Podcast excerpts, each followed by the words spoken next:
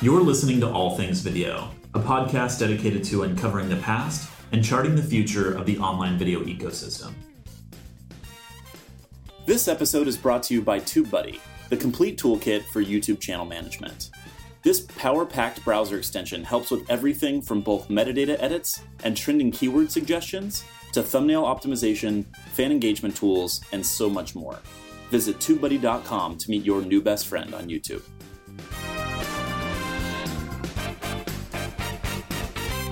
You're listening to All Things Video. I'm your host, James Creech, and today's guest is Greg Borrud, co founder and CEO of Seismic Games. Greg, welcome to the show. Thank you. How are you? Doing well. How about Excellent. yourself? I'm doing well. Awesome. Doing We're- well. We were recording this uh, on the Friday leading up to E3, so lots of uh, big stuff coming up in the gaming world.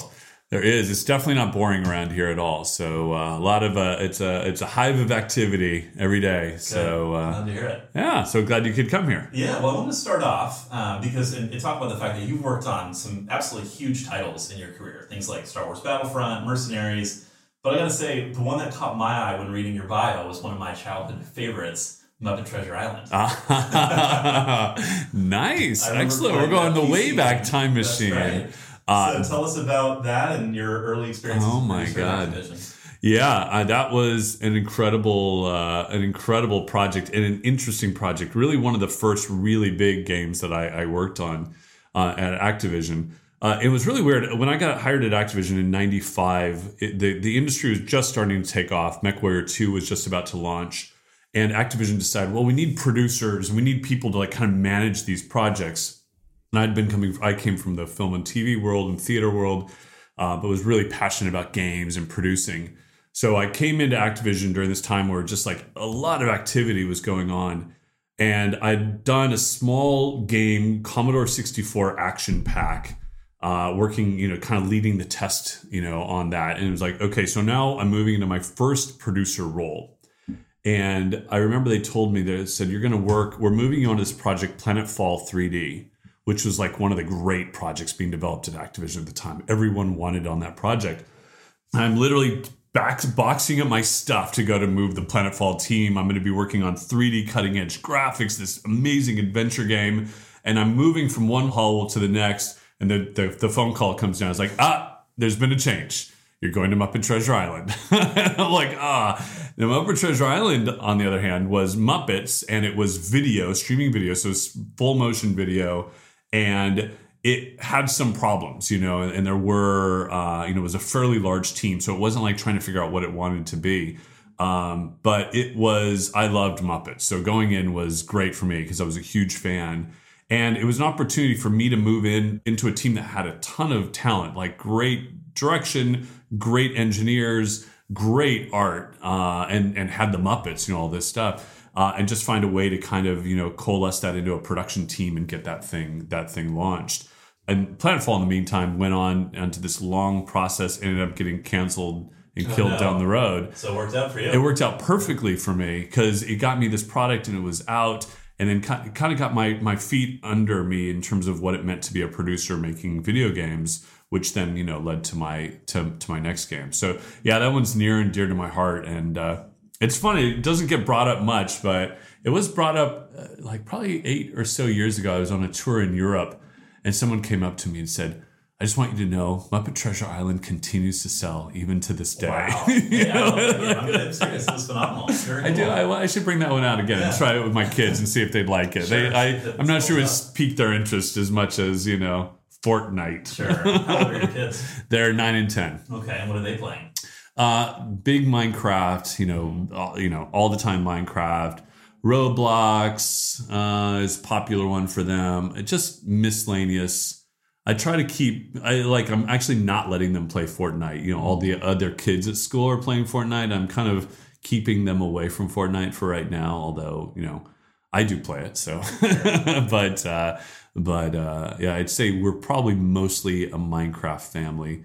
Huge sky. We have so many Skylanders toys. It's ridiculous. I mean, so if there's a market there for Skylanders toys that we could be, it's like if it's like Beanie Babies, we could be rich. There like right, but uh, yeah, that kind of stuff. So, what initially attracted you to the gaming industry from a background in film and TV? Well, you know, I was always interested in producing. You know, I always wanted to create, you know, entertainment, you know, and, and that started with theater, uh, just doing community stuff and producing theater wherever I could. And I realized, you know, just couldn't really make money producing theater. So I started looking at film and television and finding a way to kind of break into the industry here. At the same time, I was a passionate gamer. You know, I was really interested in in uh, in making games and like I did some basic coding uh, just my free time. And the industry was just starting to evolve. This is before PlayStation came out, before the Sega Saturn came out. So there was a passion there for wanting to create entertainment. There was a passion for video games, and there was a need for people to start to produce these these these games as the projects went beyond three or four people making a game to teams of 20 or 30 which then eventually led to teams of two or 300 you know so a lot of it was just my passion and kind of having a, a pretty good skill set and and honestly right place right time it seems like how was your gaming experience growing up what did you play when you were the age well yeah everything i mean I, I, grew up you know as a kid in the early 80s like arcades you know I, I remember the first donkey kong i remember you know when that came out and uh, my brother and I hitting up, you know, heading down the 7-Eleven, and I mean, it's all that stuff you'd see at any '80s nostalgia nonsense. That was that was us, right? So, uh, you know, arcades for sure. Uh, Atari 2600, absolutely. You know, we always wanted to get an Intellivision or a ColecoVision, never had enough money to get that. So we'd go over to friends' houses. So that was all a part of it. But then I think for me, gaming really started taking off when I started getting into PC games. You know, a lot of the, the whether it's early adventure games or some of the early shooters like uh, Dark Knight, those are all games. Doom, you know, all those uh, Duke Nukem, those are all games that really kind of drew me uh, drew me in in the, the late 80s and then really early 90s, I would say. So I'm playing a little bit of everything, a little bit of anything. Um, I was more of a Sega person than a Nintendo person. You know, I think maybe uh, I know people fall into both camps. I was more in the Sega, there's a lot of Sega sports stuff back in the day. Um, but uh, yeah, that was my in- initial interest, and then got this job at, at Activision in '95. Just kind of a fluke thing, you know. I uh, I'd been at CES because there was this is all pre E3, and so I'd gone to CES where kind of where games were shown at the time.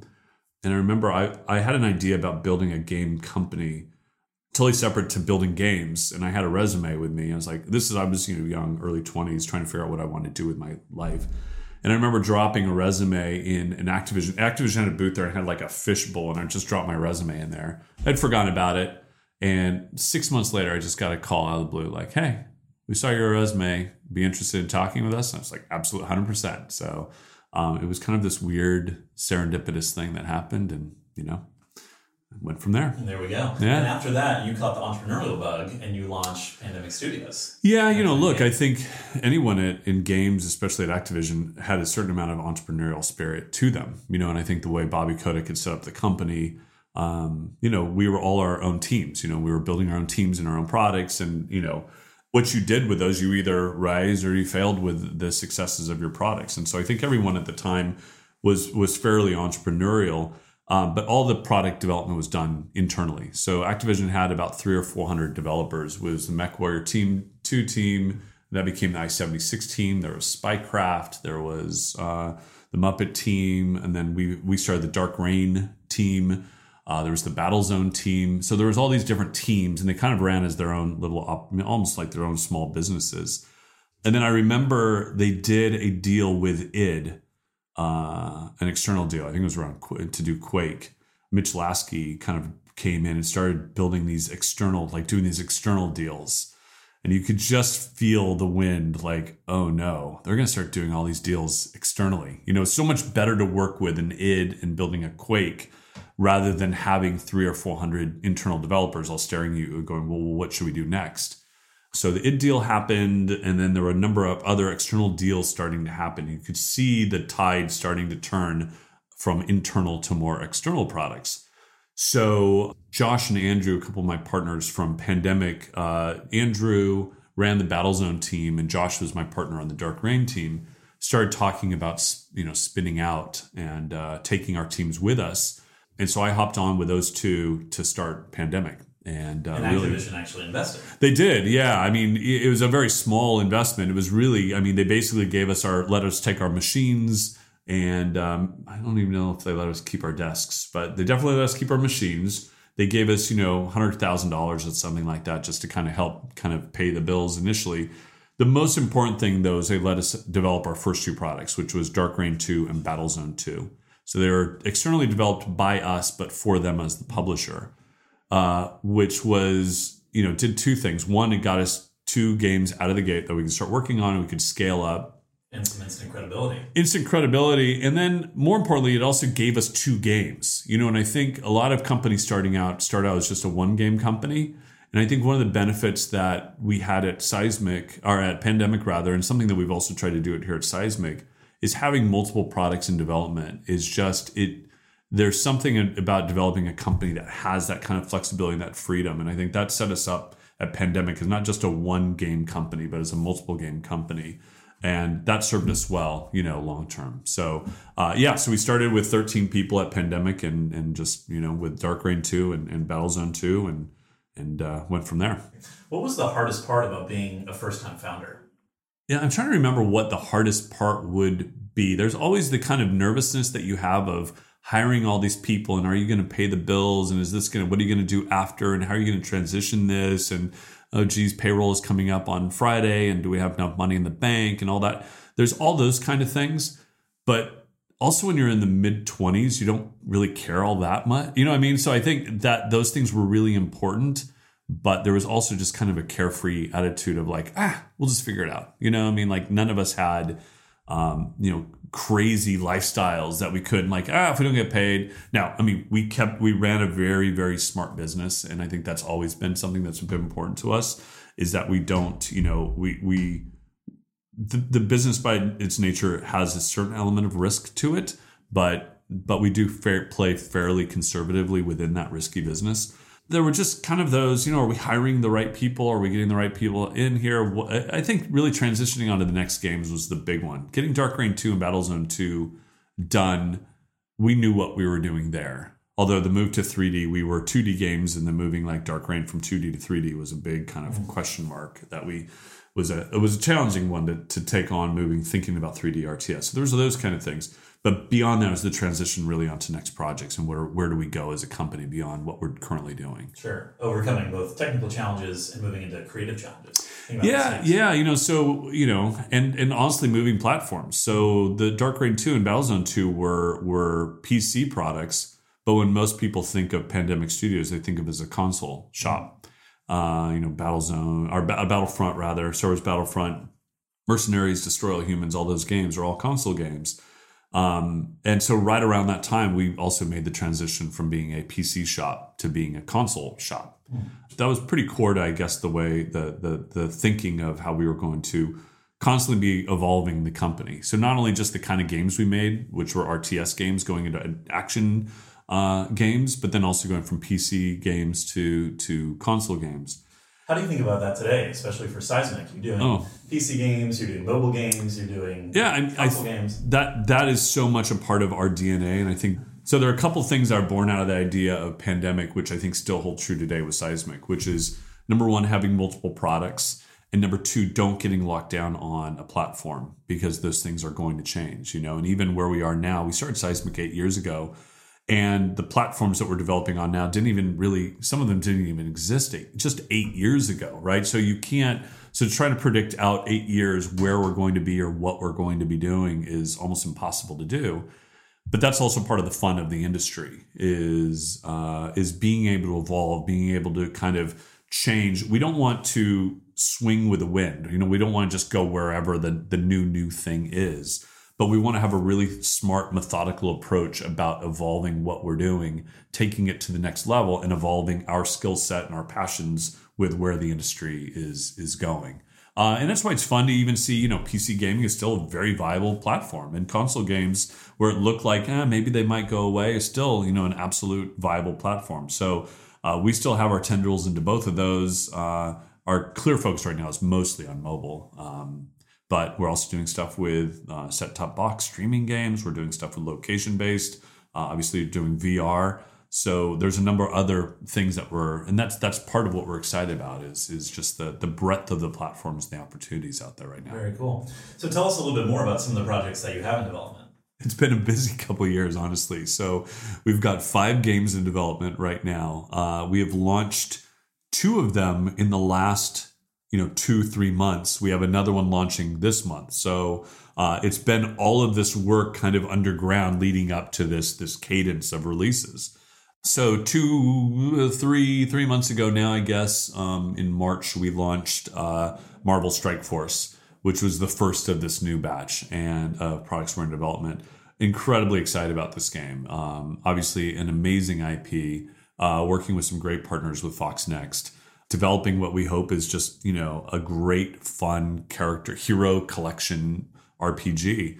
Uh, it's been exciting to get out there. It's doing, you know, it's doing very well. Um, the fans seem to uh, like it, and it's honestly the game I'm playing the most myself right now. So it's got awesome. me totally addicted to it. I play it every single day, more hours than I probably should, and uh, so something we're really, really incredibly proud of. And those are the kind of games that we love to make. You know, we love to make games that can go fairly mass market that you know have a, a, a core idea there about what the the genre will be but then working with IP that are we're passionate about. And Marvel's been an incredible, uh, incredible um, property to work with, and then that coupled with the launch of Infinity War and the launch of um, Black Panther, and you know, I mean, it's just this regular cadence of new launches. We've got. Uh, uh, Deadpool, we just launched. I know we've got something scheduled with Ant Man coming up. You know, just Marvel's the gift that keeps on giving That's when right. it when it comes to a live operations yeah. uh, game. So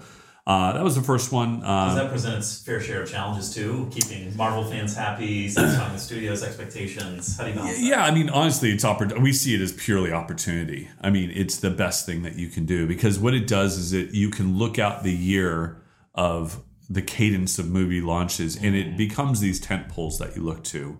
And then how do we make sure that we're doing the right thing by each one of these these movies and these new releases? But then in between those what are some things that we can do on our own to kind of you know stretch our our our, our, our muscles a little bit? So um, we actually see it as a huge opportunity. And then marvel's just been so great. When something like black panther comes out of nowhere and then now all of a sudden that's you know one of the biggest ips uh, around it just there's that they've just been done, doing such a great job of expanding that that universe in, in a, in a in an amazing way. And are they looking to games to drive certainly attendance in theaters and maybe also kind of develop the IP and build it out for consumer products? Is this driving the engine for the studio as well? Well, you know, I mean, that's a, that's a question for Marvel, and I would never uh, presume to take credit for uh, you know Infinity War's incredible sales, but uh, you know, I do think it goes to the way people think about IPs now, and they don't think of them as necessarily standalone. And you know, we've done a lot lot of work with the Star Wars people at Lucas as well, and it's the same sort of philosophy, which is you know how does this ip transcend a single event? You know how does it go and touch all aspects of your life? And uh, i think gaming has become just so much a part of everybody's daily life and in so many different ways. Again whether it's console or pc or mobile uh, now vr or ar how do you pull those kind of experiences and take these great characters in these great worlds and allow you to you know access them in, in new and, and, and, unique ways so i think it's a part of a, an overall plan um, and so I, I, see ourselves as an extension and an opportunity to extend it for fans but uh, yeah it's something we're, we're, we we love doing you cool. know and, and how and always have and you're working on another big property with uh, we are studio partners. Yeah, so we've been working. Uh, we've been working with Alcon, uh, uh, the filmmakers behind the Blade Runner, uh, the latest Blade Runner movie, and uh, that's been incredibly uh, incredibly uh, awesome experience you know certainly as fans of of uh, both the first movie and, and also the, the new movie. Um, we've been working on that the blade runner revelations uh, vr game for a little over a year now and that just launched um, last month. And that was a great again kind of a perfect opportunity for us which is um, an IP that we're really passionate about, and how can we extend this IP in new ways? And for us, it was bridging kind of the the, the time between the two movies, um, and then how can we do something new on the gaming side, both technically and de- from a design perspective that that that is exciting to us as game developers. So for us, we saw the opportunity around mobile VR. The idea that we've been doing a lot of really kind of cutting edge graphics on on mobile games. We're in a unique place to take that to to the mobile VR space. And how can we create what we hope is one of the best examples of a truly immersive, you know, mobile VR experience? We want it to be visually stunning. We want it to be completely immersive. We worked with uh, a group at Hexany uh, to just create a, a, soundscape that's just a great audio feast. It was the idea of pulling all these things together and creating a, a really compelling narrative package that could sit alongside those two great movies. So we launched that uh, a month ago. We're really proud of of what we've created there. We're excited to see what the potential of where that that world can go. We think that an untethered VR experience is is core. I know that the, the really high end systems are going to be going more untethered in the future, but having that ability right now with the mobile VR uh, is something that we've really focused on. And so, yeah, a, a product that we're excited to have out there. It's a very different product than something like Marvel Strike Force because we get it out there and we launch it, and it is what it is.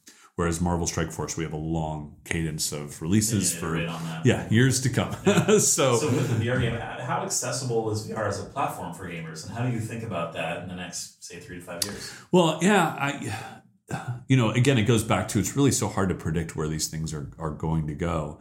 It's still evolving. You know, I, I really think every single day it's still evolving, and I think it's going to be products like like Blade Runner and and a number of other kind of cutting edge projects that are going to get people with what is their play pattern. I think that's the the main thing that VR is trying to figure out right now is you know, mobile is really clear. I'm sitting around, I've got some free time, let me just fire up a game. Consoles, like, let me sit on my couch, I'm going to sit down and play God of War for the next three hours, right? Uh, VR is one of those that hasn't, for me at least, in my daily playing of games, I haven't found that right opportunity of when am I going to sit down and play a, a, a VR game? When am I going to commit to that? It's something I'm honestly seeing with my kids too, you know, because they, and, but it is, they have started coming to me like, you know, last weekend, it was like, let's play VR want to play Job Simulator? Like, okay, let's do it. But for me as a parent, it's like, okay, let's play Job Simulator. What does that mean? I got to fire up the PC. I've got to download all the latest drivers. I'm sure there's software updates. It could take me an hour or two to get VR going for them. And I'm this is what I do for a living, right? Mm-hmm. And that to me is the exciting part of it's something like mobile VR or getting VR more accessible where my kids say, "Hey, we want to play, you know, we want to play a VR game." It's just like, "Okay, here go play. Just as, as simple as a console is as simple as a as a as a mobile game is. Well a number of the console makers are experimenting with vr right? Playstation's vr experiences uh, seem to be gaining some steam. Yeah they seem to be. I think you know but overall vr needs to find like kind of what is its killer app. And and, and i think there's some really cool things out there. I do think job simulator obviously was was was one of those um, but they haven't really broken out into the to the mainstream yet. So I'm curious to see how it goes and how it evolves. I'm very bullish on kind of the immersive experience. I think that that to me is something that VR offers that no one else can offer. And they can throw you literally in the middle of something or anything. And that that creates an emotional connection that's better than almost any other gaming experience I have, you know. MMOs start to bring you into that kind of experience um, but you're still looking through a you know a 2D screen. So the idea of really being and inhabiting a place to me is the, the opportunity. So it's just a matter of the hardware getting there, the, the the software getting there, and then the play experience, the audience saying this is what I want to commit some of my entertainment time to to. So you know, Blade Runner Revelations for us is kind of our first foray into that really immersive experience, that immersive environment.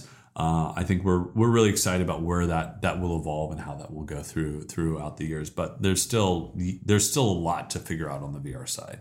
So thinking about all of these major technology changes and platform shifts, what are the biggest changes that you've seen in the gaming world over the past 25 years? I mean, everything, right? It's gone from nothing to everything, you know? I mean, uh, you know, my wife, I tease her that she's the biggest gamer in our in our house because she's sitting there playing Candy Crush every night before she goes to bed, you know? Um, it, it's just that gaming has evolved into something that is so ubiquitous and it's so up, it's not the kind of niche geek nerd thing that it was 25 years ago. I think one of the the most exciting things that I've seen, and, and I'm admittedly probably even late to the party on this, is just the whole esports movement. And I think someone, as someone kind of growing up in the 80s and early 90s as a gamer, it was hard for me to get esports. It's really hard for me to wrap my head around watching someone else play a game, right? And yet, you walk around here right now, so it's lunchtime here at Seismic, you'll see almost everybody streaming someone, watching someone play, right? And now, admittedly, they're probably all 10 years younger than me, maybe, maybe more. But for me, it was really hard to wrap my head around watching people play.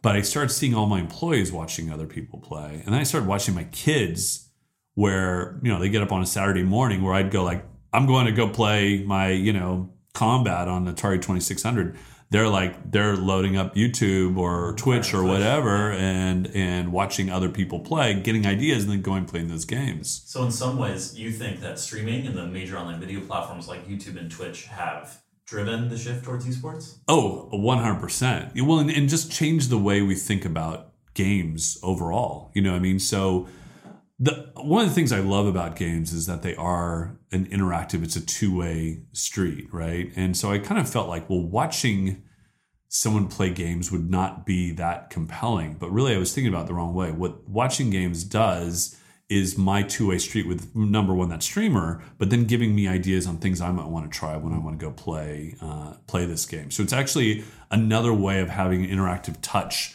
with this kind of immersive experience. Sure. So a lot of games now aren't as linear as they used to be. Right? Yeah. Oh, so yeah, yeah. Experimenting and finding new ways to play the game. Uh, absolutely. And there's just no way you can play every iteration. So, you know, like being able to see some of the really fun and interesting things that are out there and then having an opportunity to do that. So, the whole idea of watching other people play has been just so eye opening for me the last five years. And then as that translates into esports, to me is something that is you know incredibly exciting. You know the idea of just gaming culture and gaming as a sport and a gaming as a spectator sport um, to me is is as someone who's made a lot of action games you know whether it's star wars battlefront or mercenaries or or any of these other games or even going back to our rts games like dark reign or battlezone um, we've always had multiplayer as a part of our well, most of our experiences. Thinking about those now is something that people might want to watch and then participate in and then compete in as an esport to me is like incredibly incredibly exciting. So yeah going back to your question how have games changed the last 25 years i mean it's it's it's like we've seen an hundreds of years of evolution compacted down into you know a really short time frame which then boggles your mind not it's not only what's changed to now but then trying to predict the next five years or 10 years or 25 years. I mean, trying to imagine what games will be 25 years from now. I mean, I just can't, I can't even wrap my head around it. Yeah. Um, I like your and that's fun. Too. I like your point too about the cultural impact that it hasn't just been, you know, technical changes or uh, creative changes in games, but it's actually been a cultural uh, approach that's shifted. 100%. You know, and you see that with, you know, people's, habits around watching television, which is changing quite a bit, uh, people's habits around going to movie theaters, which is changing quite a bit. At the same time, this rise of this interactive culture. And I think one of the things that we're excited about is using games as an opportunity to kind of socially bring people together. I'm, I'm you know, when you look at what people like Niantic have done with Pokemon Go or something, you know, the idea of creating these, you know, or what Blizzard has done with BlizzCon, or you know, these creating these social events that are connectors for people. You you know when you used to traditionally think about games, it was kind of the loner sitting in the basement, whatever, right? It's not that at all anymore, and I think that's one of the things that I'm really excited as I think about the future of games are these kind of social events, whether it's everyone going to Staples Center to see the latest league, you know, championship, or or or all online watching a, a you know a streamer on Twitch. Um, that that kind of cultural piece of it, I think, is something I'm I'm really excited about for the future. Yeah. When it comes to esports, do you think that the franchise systems are going to bring more broader appeal and mass market appeal to some of the big titles? I think so. You know, I, I think you're going to have you're going to have some successes there, and you're going to have some failures. It's it's interesting that I, am really interested to watch how this thing uh, progresses. So I think having franchises and having specific teams is absolutely the right way to go because it it has that focus uh, that I think you need to kind of you know channel your energies into something.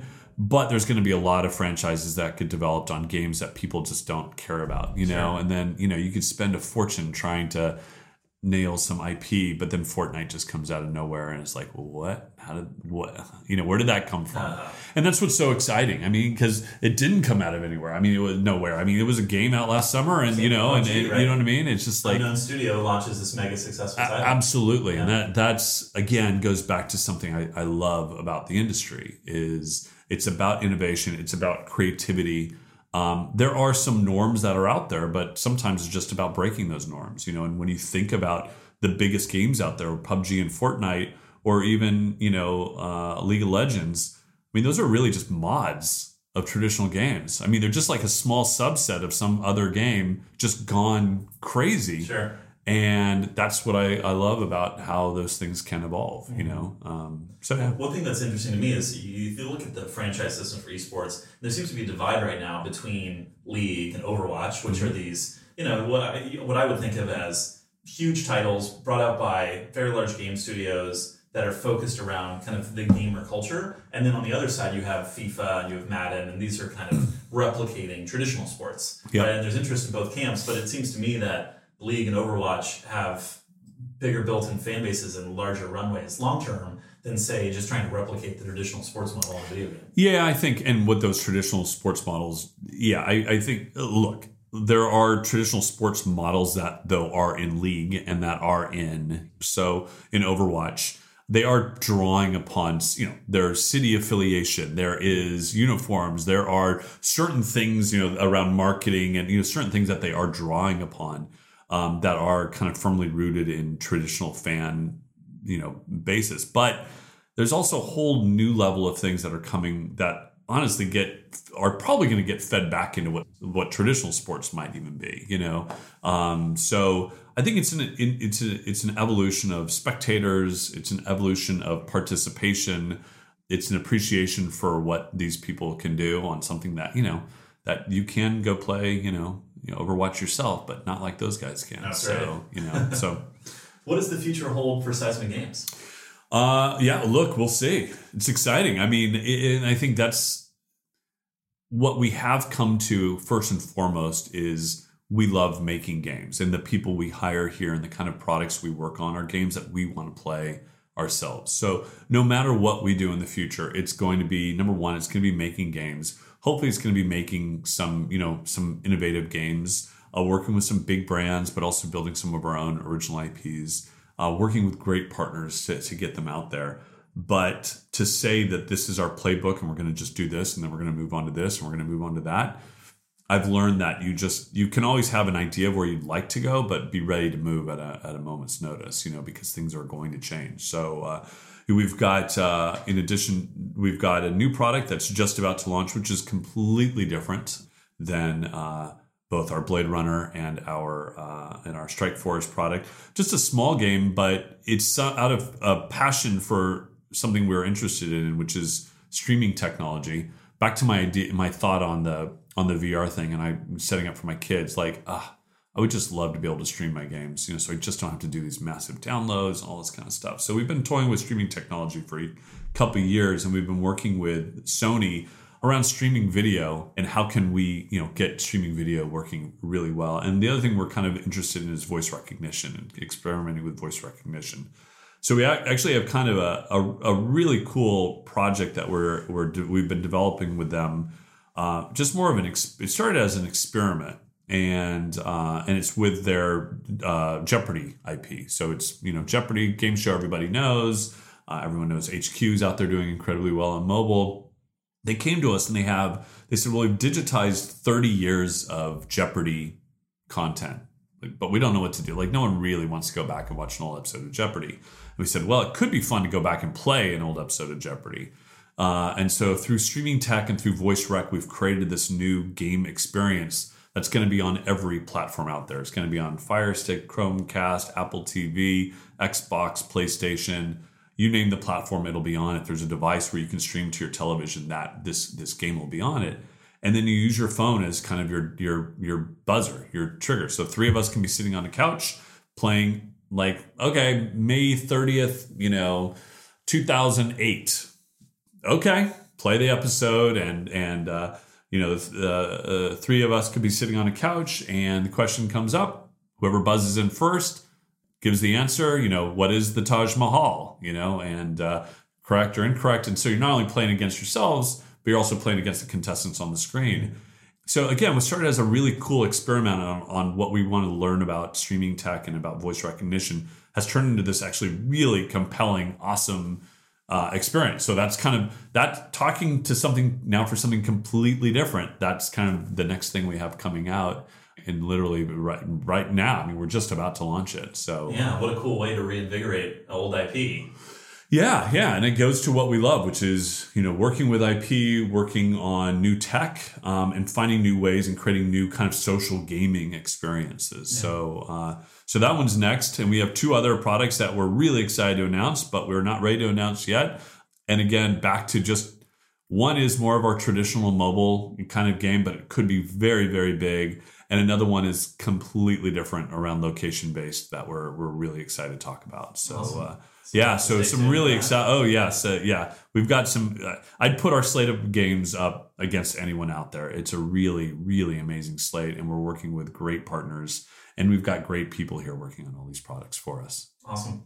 You mentioned the voice recognition as part of this upcoming Jeopardy product yep. uh, release it seems to be really having a moment right now. The voice could potentially become the next operating system for how we look for information or interact with one another. How do you think that plays into the gaming space? Yeah, you know, and, and honestly, we explored it a bit with our Blade Runner uh, mobile VR experience as well, and, and we couldn't quite get it ready for prime time for that one. But we like the idea of, especially as you try to go more to immersion, if you can take those layers of interactivity, uh, uh, that like artificial, whether it's a mouse or a controller or a keyboard, out as much as possible and really immerse yourself in the experience, we feel like that's better. So the idea of a potential mobile VR experience where you don't have to use a controller and you can just you know give verbal commands. You use a controller in case you don't want to be talking out loud but you know but there is that ability to just completely immerse yourself in that in the environment is really intriguing to us. So we've done some experiments um, with that in, in in in blade runner and that has evolved now into what we're doing in jeopardy. So um, it's not going to be the right thing for all games, but we think that in certain experiences and in certain immersive experiences specifically, voice recognition could be a really, really cool addition to it. If you were starting a business in the gaming space or the digital media space today more broadly, taking what you've learned, say, over the past eight years at Seismic, what would you do? Uh, that's a good question. What would I do? Number one, I would get together with a team and be very focused on getting a product out there you know, and I would partner with people who have the skills that I don't have, you know.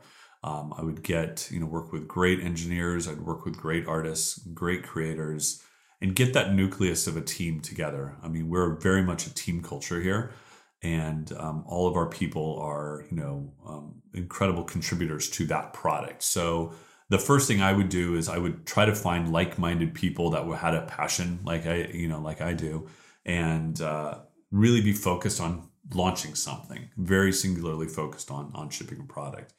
We've had the benefit over the years to be able to work with great partners. Um, so we do have those that kind of unique opportunity to have products brought to us uh, that are really exciting. But if I'm just starting out, yeah, I would I would look at the great thing about games now is you can build and launch and have a successful product, have a PUBG out there with a small group of people, you know. Um, but I would I would build something and I would launch it and aim for success. But if it's not, at least you're going to learn something, and then learn something from that and go do it again and go do it again and just keep evolving that that experience, evolving those people you're working with, and uh, you know do the best you can. You know, strive for strive for excellence in everything you do, um, but um, you know be be smart about it. you might not nail it on your first one you know? You might not you might not have your muppet treasure island right out of the gate right? You know but you know but that was it for me. I learned a lot through muppet treasure island um, and it wasn't a crazy success you know? It, it did fine you know? Uh, but that informed things that i did in Dark Reign and Dark Reign did really well and that informed things that we did in Dark Reign you know too. And then that informed things we did on battlefront things we informed we did on mercenaries. And the people i'm working with today are the same guys I worked with 25 years ago on Dark Reign. Amazing. We've been working together for for this entire time. Yeah. And I think having that group of people together that you trust, that you know each other's strengths and weaknesses is pretty core. Greg, where can people find out more about you and more about Seismic Games? Well, you can go to www.seismicgames.com. Uh, I'm sure we've got a Twitter feed. I'm sure we've got a Facebook page. You can check all that out. And uh, yeah, look for new our new stuff coming up. Certainly uh, look for Jeopardy Play Show, which will be out there on hopefully just about every device known to man uh, uh, in in the next couple of weeks. And uh, love to have you play Marvel Strike Force. It's a game we're incredibly proud of. And if you have a Daydream device or the new Lenovo Mirage Solo device, please check out Blade Runner Revelations. I think that that's again a product that we're really really proud of. Greg, thank you again. This has been incredibly insightful into your career from producer to you know uh, creative and executive, working on games, creating you know these new experiences, leveraging technology and what's happening in the gaming industry, and just get your perspective has been phenomenal. So appreciate you coming awesome. on the show. Thanks so much for coming by. Appreciate it. Thanks for tuning in. I'm James Creech, and this has been another edition of All Things Video. If you like what you hear, we hope you'll share and subscribe for new episodes. See you next time.